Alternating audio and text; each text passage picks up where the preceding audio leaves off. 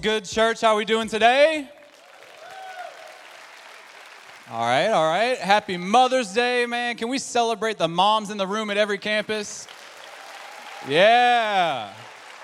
Moms, come on. Y'all play such a pivotal role in the life of our church, in the kingdom, in our society. And man, we're just so grateful for you today. And for those of you, you know, uh, sons, daughters, fathers, husbands, make sure you uh, make the mothers in your life uh, feel extremely loved and appreciated today. And I don't just mean buying them a gift and giving them some flowers and kind of moving on.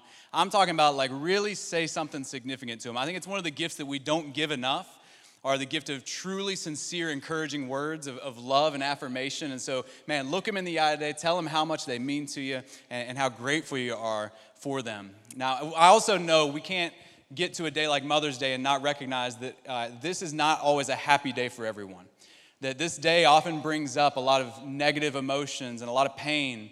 Uh, if you're here and you've dealt with the issues of, of, of infertility, of, of, miscarriage, of infant loss, or, or, or maybe, maybe today is a reminder of a broken relationship that you have with your mother or with your children. Or, or, or, maybe today is one of the first Mother's Days you've experienced without your mother because she's passed recently. And, and we, we just know that, that, like this day can bring up a whole host of really difficult circumstances and pain. And so you just need to know that as a church, we celebrate with those who celebrate and we grieve with those who grieve.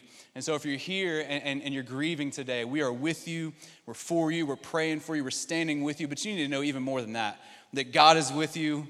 God is for you. God knows exactly what you're going through. And, and His word tells us that He is near to the brokenhearted. And, and my hope, and yeah, absolutely, we can, we can celebrate that truth my hope and my prayer is that today we can give you a gift, all right?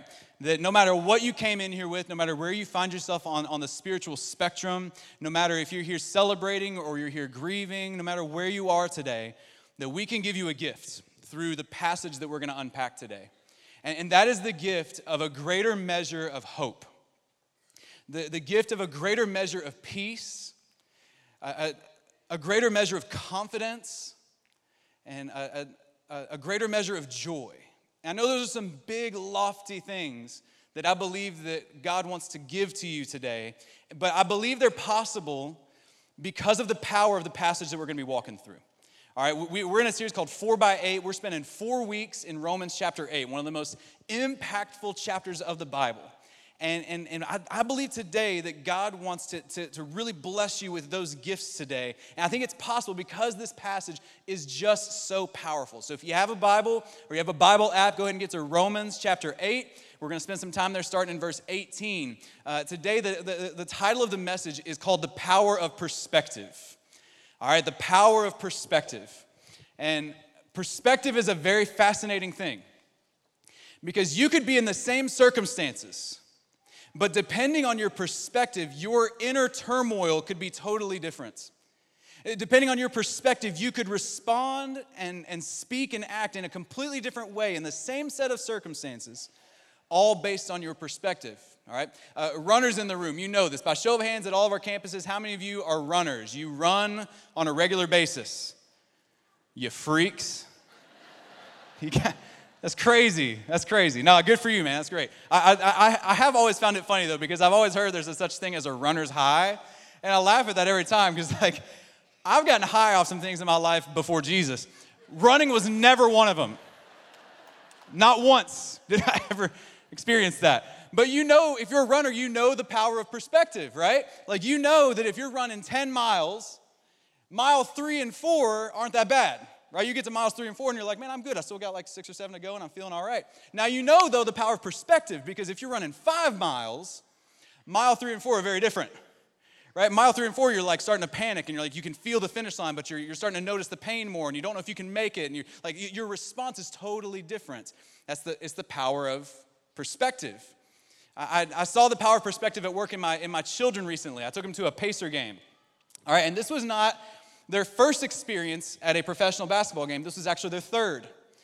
But now, the difference between this time and the prior two times is that the prior two times, I did not purchase the tickets for them. We were gifted these tickets. And now, if you have a friend who is a ticket hookup, you know what a special friend that is. And, and, if you are someone who blesses people with great seats and great tickets, you are earning jewels in your crown in heaven one day. Just keep doing it, man. We're all loving it. Please, please keep doing it. But like their first experience was a Pacer game 10 rows off the court. It was amazing. I mean, it was just like the coolest experience ever.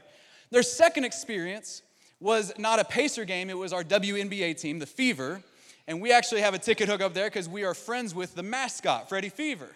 So not only do we get the tickets, but at this game, Freddie Fever himself in full costume comes up and like interacts with my kids during the game, gives them like a gift bag full of free Fever swag, and all the kids in the arena are like, "Who are they? It's not fair." My kids are like, "Ha ha! It's awesome to be us, right?"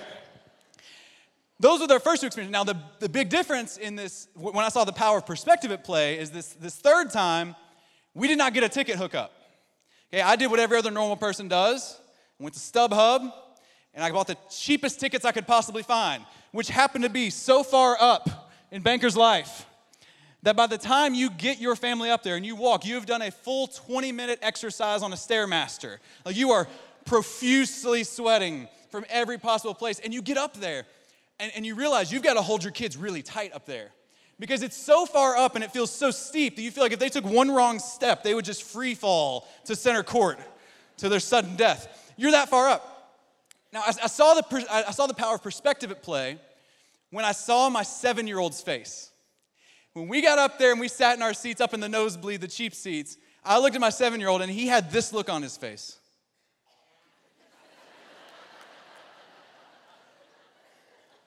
he was like disgusted, confused, like, whoa, whoa, whoa, wait, wait, wait, wait. And, and he looks at me and says, Dad, what is this? I said, This is basketball, son. He goes, This is not basketball, Dad. You can't even see them. They look like little ants on the court, like look like little dots running around. Like, what is this? And then I knew when we had lost him. I knew like the power perspective, this thing was gone. When he turned to me and said, Hey, Dad, when is Boomer, the, the Pacer mascot, gonna come up and give me my gift bag? oh, Lord, son. Boomer ain't never coming up here. All right? He ain't never coming up here. And, and, and sure enough, my seven year old left and he was super ungrateful and super discouraged. And I was mad, right? Because this was the one where I spent my money on the tickets. like, I, I actually bought you these, but it, it's the power of perspective, right? He, he had a different set of expectations. He saw things from a different perspective, which led to that sort of inner turmoil. And, and I just believe that many of us walk through life with a great deal of anxiety, fear, uh, regret, frustration, and anger. I, I, think many of us walk, with a great deal of fear of the future and worry, uh, just a ton of inner turmoil. And I don't believe that God necessarily wants to change your circumstances because they may or may not change. But I believe God wants to liberate you from some of that today, to liberate you from some of the fear, to liberate you from some of the anger, from some of the frustration by giving you a different perspective.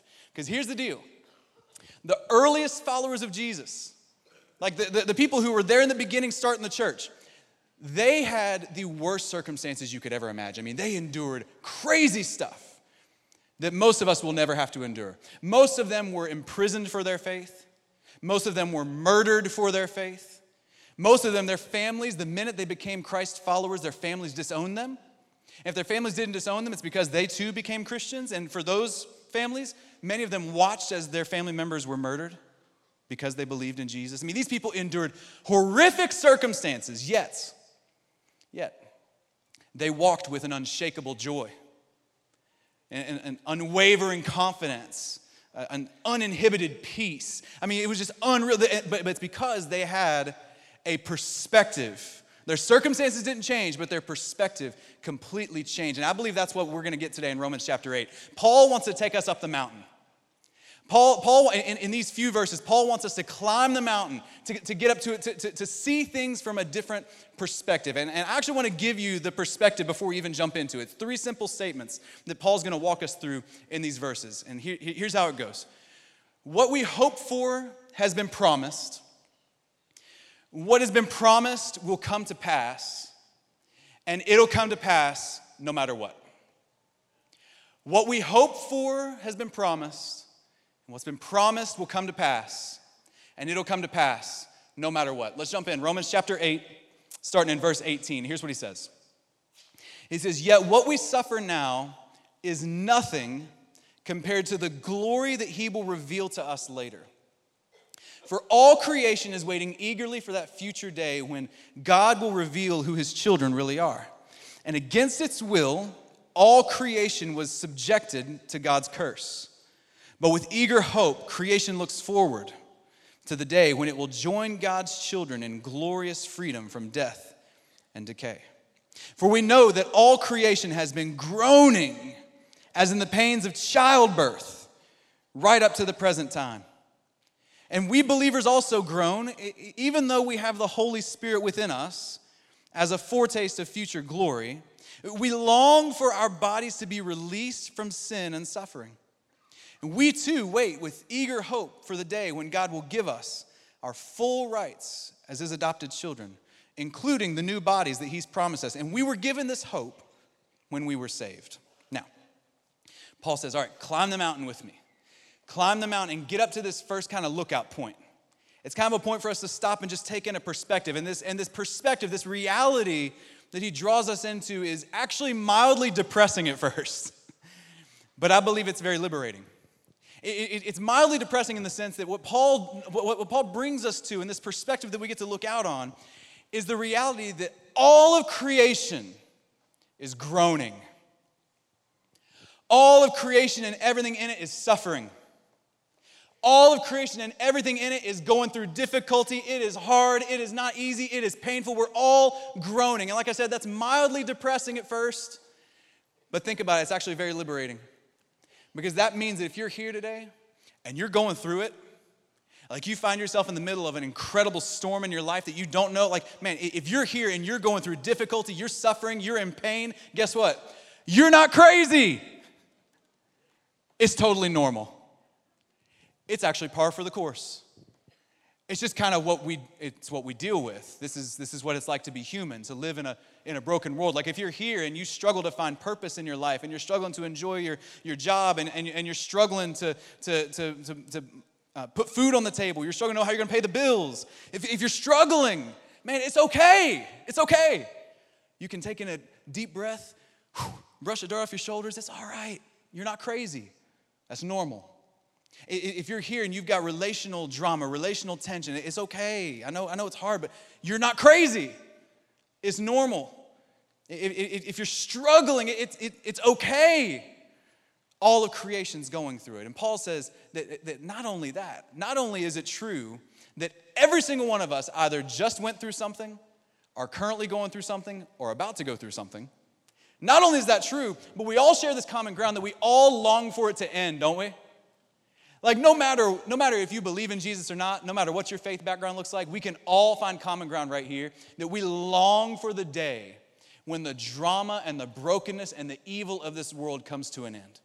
We long for this pain and this suffering to end. Paul says it's like a woman in childbirth, like a woman experiencing labor pains and, and wanting them to end. Now, on Mother's Day, come on now, I ain't gonna pretend to know what labor pains are like. But like, I've seen them right? My wife has given birth to my three children, and so I've seen them, and I, and I saw how painful it was, and I know that she wanted, it, wanted them to end, and Lord knows I wanted them to end.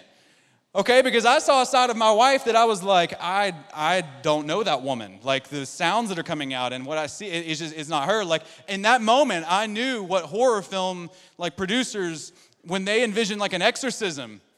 I was like, yeah, I get it. Like when she, I was like, can I get an old priest and a young priest in here? I need I need the power of Christ compelling this. It's like, something ain't right. I long for them to end. She longed for them to end. And similarly, we all long for what we're going through to end. And that's where the beautiful, beautiful first aspect of this perspective that Paul gives us is that what we hope for has been promised. That the deepest longings of the human heart the things that you really like the, the things that bother you the things that, that, that destroy you at your core. God knows them god sees that and he's met it with the promise that the bible is full of promises from beginning to end and they address the deepest needs the deepest longings of the human heart. Like if you're out there and you're sick of losing family and friends and loved ones to cancer if, if you're sick of struggling through chronic pain, If you're sick of dealing with anxiety or depression, man, I, God sees that and He has met that with a promise. Then 2 Corinthians 5, we're told we're to get new bodies that don't deal with this stuff one day. And in Revelation, we're promised that there will come a day where there is no more sickness, there is no more disease, there is no more death. Like right now, we may lose a few battles to cancer, but like the war is over. The war has been won. Jesus has already taken care of it. What we hope for has been promised. God sees it, God knows it. Like if you're here and, and you're just longing for peace, like if you long for peace in your home, peace in your marriage, peace in, in your relationships. God sees that and He knows and He's promised us that one day He will be our God, we will be His people, and His perfect peace will rule the land. What we hope for, it's been, it's been promised to us. Like, are you sick of struggling with temptation? Are, are, are you sick of like knowing the right thing to do, but it being such a battle to do it? Jesus, Jesus, he sees that and he's met it with a promise. There's gonna come a day where we are fully sanctified. We are fully made to be like Jesus. We are mature and complete, and we lack nothing. What we hope for has been promised. Are, are, are you sick of dealing with doubts about God? Intellectual hangups about why things happen or why the world is the way it is? Well, God has promised us that there's going to come a day where we walk and talk with Him face to face, just like it was in the Garden of Eden. What we hope for, like at the, at the deepest parts of our heart, God sees it. Like, I don't know about you, but I am, I, I long, in my heart of hearts, I long for justice. I, I hate every time we see it, it seems like every other day we're seeing a school shooting on the news, a synagogue shooting, a, a, a church bombing, a, a, racial, a racially driven hate crime, misogyny. I mean, we see all this stuff and we, we long for it to end, and God says, I see it. And I promise you, one day I'm gonna bring every deed out into the light, kicking and screaming, and I will make everything that is wrong right again. I'm telling y'all, what we hope for in the deepest parts of our soul, God says, I see it, I know it, and I've got a plan.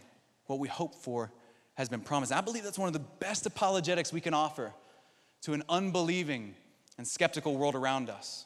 That what breaks our hearts, no matter if you grew up in church or not, what breaks our hearts, God knows it because He made our hearts. What bothers us at our core, whether, you, whether you're in church or not, what bothers you at your core, all of humanity, eh, eh, God sees it and God knows it because God, God knit you together at your core. He, he sees it and, and, and He's got a plan for it. What we hope for has been promised. But I know that word, promise, doesn't do much for you. I, I know that because we live in a world of like unfulfilled promises, right? I mean, come on, we, we, we don't elect politicians anymore based on their ability to deliver on promises. We just elect them like based on how good the promise sounds. you know? No one's actually expecting them to fulfill this stuff. Like the, the next politician in Indy that runs on the I will fix all potholes campaign. You know he's gonna win. Right? Just sounds too good. We gotta give you a chance, right? We gotta give you a chance. But like nobody expects half the promises that get made anymore to actually get fulfilled. And this is no more evident than when you go to a wedding, right? I mean, over half of all marriages end in divorce. That means that at those weddings, there's some lofty promises made that aren't being fulfilled by one or both people involved. You see, like we live in a, in a world of broken promises. So why should we believe these promises? Well, that's where Paul wants to, wants to answer and take us to the next kind of level of perspective is that what we hope for has been promised. And what has been promised will come to pass. And Paul wants to give us some proof, something we can actually hold on to to be confident in the promises of God. And he hints at it at verse 23. If you back up just a second, he hints at it at verse 23, the proof that we have. He says this He says, We believers also groan, even though we have the Holy Spirit within us, as a foretaste of future glory.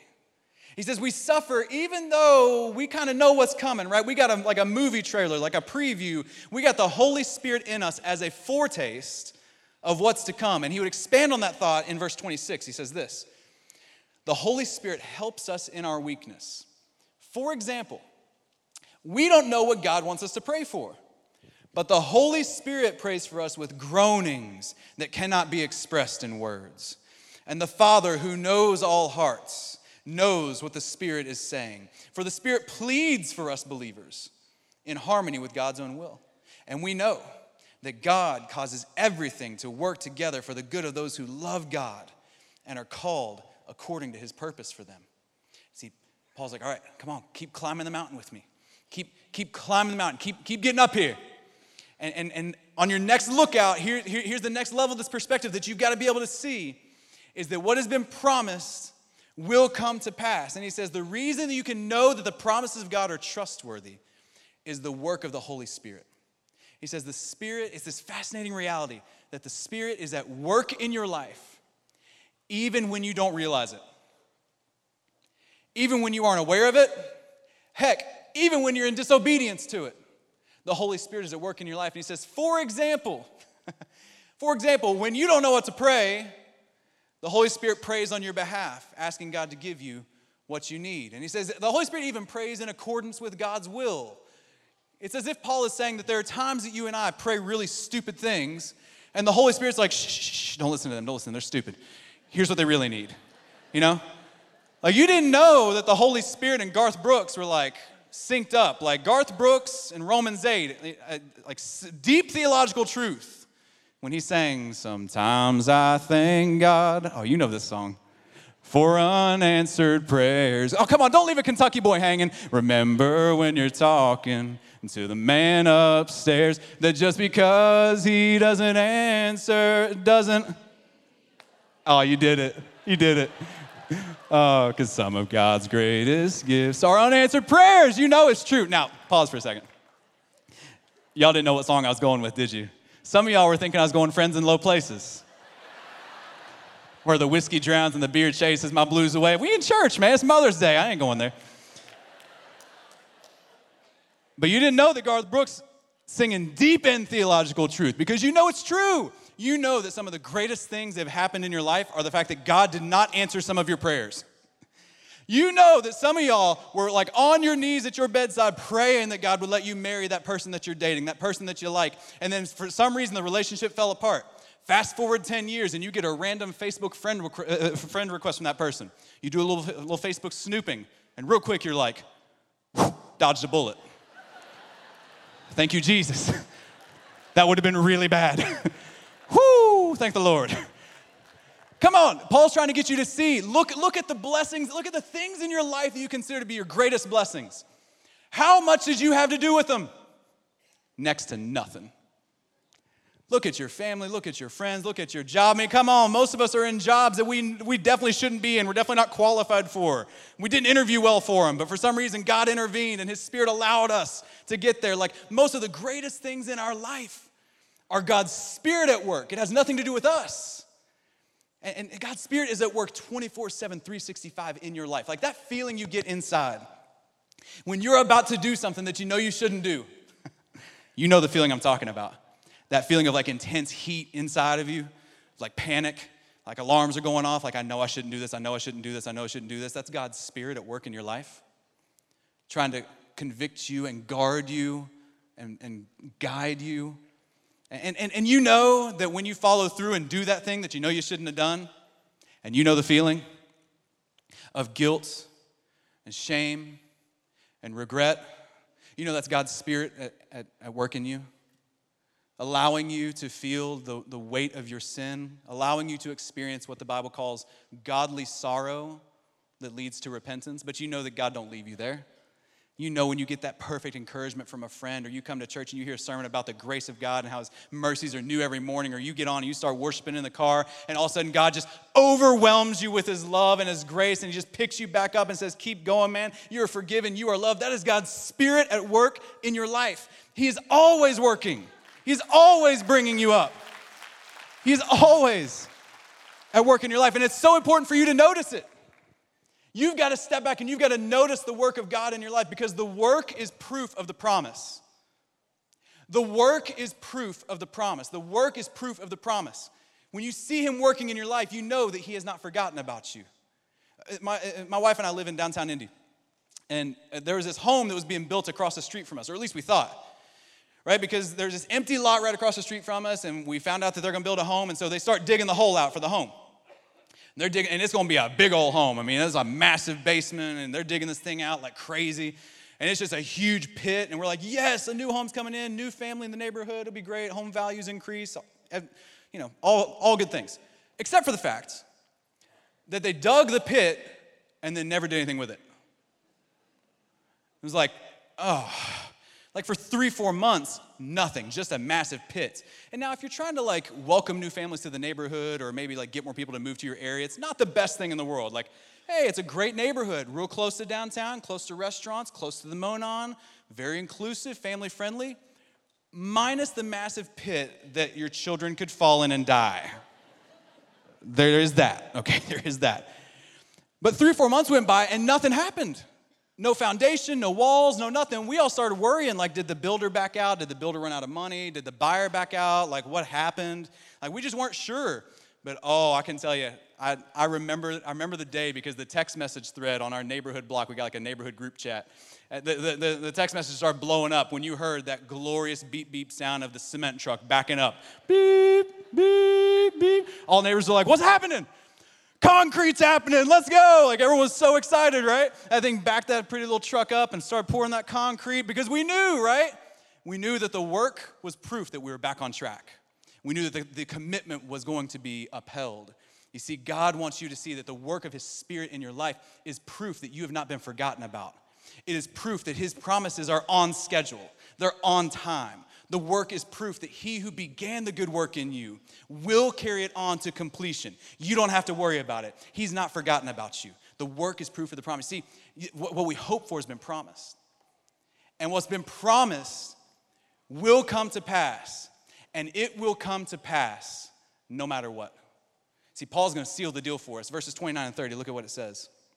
It says, For God knew his people in advance and he chose them to become like his son, so that his son would be the firstborn among many brothers and sisters. And having chosen them, he called them to come to him. And having called them, he gave them right standing with himself. And having given them right standing, he gave them his glory. Do you see what Paul's doing? It's all on God. He knew in advance, he chose, he called, He gave, He gave some more. It's all on God. It's all on this sovereign, all knowing, all seeing, all powerful, all present God. It has nothing to do with us. You see, the promises of God are going to come to pass in your life, whether you like it or not. They are fixed, they are set in stone. There's nothing that can thwart the plans of God. There's nothing that can remove his promises from your life. There's nothing you can do about it. My, my wife and I are about to take our kids on a very dangerous trip this summer. All right, we're about to take our kids on a trip that we've never done before. We're going down to that magical kingdom where Mickey Mouse is the king, but he's the kind of king that shows you a good time and takes all of your money. Very high taxation rate in his kingdom. But our, our, we've never done it before. We've never done the Disney trip, and our kids know nothing about it. So, like, do us a solid and don't say like if you see us out in the lobby with my kids or you see us out, like, don't don't say anything because like if you ruin it, my wife will murder you. Do not cross her on this one, okay? Because we're going all out trying to like make this the most incredible trip in the world for them. Like we just want it to be like a, an amazing memory. They're the perfect ages, seven, four, and two, and like it, it's going to be incredible. And we just can't wait to bless them with it. We can't wait to love them in this way. And I'm telling you, we're going all out in, in preparation for this thing. We got like coordinated outfits depending on the park that we're in. So like when we're in Toy Story Land, my boy about to be looking like Buzz Lightyear and Woody. My girl about to be looking like Jessie. Beauty and the Beast. My girl's be wearing her Belle dress and just twirling around. I mean, it's intense. And, and, and we've got this friend that's helping us who's like a, an expert Disney trip planner. And when I see the plan, I'm like, it is on par with like CIA counterterror insurgency plans. It's like 8:30 a.m. show up at breakfast to meet Donald Duck and Goofy. 9:35 you're going to go to this ride and use the fast pass that uses the ride share and then you're going to hit this place. It's like oh, oh, oh gosh. It's insane. It's amazing. But our kids have no clue about it. No clue. You know how I know they have no clue? Because they still complain about everything. I'm like, I want vanilla ice cream, not chocolate. Like, put a cork in it, kid. When I was your age, we didn't have ice cream. Like, I don't want to hear that. But like they find a way to, to complain and to not do their homework and to be crazy and disobedient. I sit there thinking, like, man, if you knew what we had in store for you, there's no way you'd be acting like this. There's no way that you'd be letting anything get you down in the dumps because the plans are just too good. Like the future is just too good. There's no way that you'd be acting like that if you knew. And then I started thinking, like, is there anything that my kids could do between now and this trip that would cause me to get so frustrated, so angry, so disappointed that I would decide to cancel the trip? Like, is there anything that they could do that would be like, man, that, you have gone too far, forget it, we're not going. The plans are canceled. No. I mean, come on, because my, my love for my kids is not conditional, it is unconditional. My, my, like we have decided that we're going to give them this. We're going to love them in this way, and there's nothing they could do about it. Like my, my love for them is fixed. They are my children, and I've decided to give them good things in their future. And I just think God sent me here to tell somebody at one of our campuses that there is nothing you could have done in the past, nothing that could have been done to you in the past that could disqualify you from the future that God has in store for you. Nothing. His promises are unshakable. There's nothing you could be struggling with in the present that could anger God to the point that He would remove His promises from your life. Because you know, He knew you in advance. Whatever you're dealing with, it, it doesn't surprise Him. He's good. Um, I mean, there's nothing that could happen in your future that could thwart his plans. If you don't get the grades, if you don't get the job, if that, if that relationship doesn't work out, there's nothing that you could do to change the plans that God has for you, to change the promises that God has for you. Jeremiah 29 11 is a verse that many people know. It says, For I know the plans I have for you. It's not an if. He knows the plans I have for you, says the Lord. Plans to prosper you, not to harm you, plans to give you a hope and a future it's set in stone. And now that does not mean that you're going to be healthy and wealthy, because God knows that stuff don't really make you happy in the end, anyways. What it does mean is that there is no way that if you trust Jesus, there is no way you're going to get to the end of this thing and be disappointed. God is too good. God loves you too much. He knew you in advance. He called you in advance. He chose you in advance. And He gave you His right standing through Jesus. Like when Jesus stretched out His arms and He died on the cross, He made a definitive and irrevocable statement about His love for you. And, and, and when Jesus rose from the grave and He conquered death, He made a definitive and irrevocable statement about His plans for you. There's nothing you could do to change it. He's that good. His promises are going to come to pass no matter what. And now come up with me for a second. Come up with me because you just reached the top. Like this is it. This is what Paul's wanting to show you. Like you've reached the mountaintop. And now you gotta like you gotta take in the view. Like once you're up here, you gotta breathe in the view for a second. Everybody across all of our campuses, take a big deep breath with me. What we hope for in the deepest longings of our heart, what we hope for has been promised. What has been promised will come to pass, and we know it because of the work of the Spirit in our lives. And it will come to pass no matter what because God's love for you and His future for you and His promises for you are set in stone. Now, now from this, from this view, from this perspective up on top of the mountain that Paul just took us in Romans 8, now I want you to look back down at the thing you came in worried about. Look back down at the thing that you came in consumed with and angered by and frustrated by. Look, look down at the thing that was causing you such, such grief and such heartache. And do you feel it? It's just a little lighter. That's, that's God's peace. That's hope.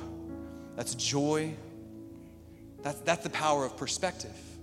This is what enabled the followers of Jesus to endure the worst circumstances that never changed, they only got worse but it enabled them to do things, crazy things, like being locked up in a prison, facing execution. And what are they doing? They're not crying, they're not worried, they're singing songs of praise and songs of joy. They're, they're, they're, they're filled with joy. That's the power of perspective. And I think that God wants to liberate you from whatever you walked in here with by that perspective. And so I want to give you some space to talk to God about it. I don't know what it is for you, but I know that this Romans 8 perspective is meant to do something for you, to, to let you walk out of these doors a different person today. And so let me pray for you and give you some space to talk to God about it. Jesus, we love you. If you are for us, Who could be against us? We've seen too much, you've done too much for us. We're so grateful. Thank you for the power of perspective. Thank you that you are the God of our circumstances. You are over our situations, you are over our issues. You're in control. So, God, meet us in these moments, minister to our hearts. Help us to surrender everything that's weighing us down to you and to let your perspective give us fresh power, fresh peace, and grace hope. Jesus, we love you. Meet us here. It's in your name we pray. Amen.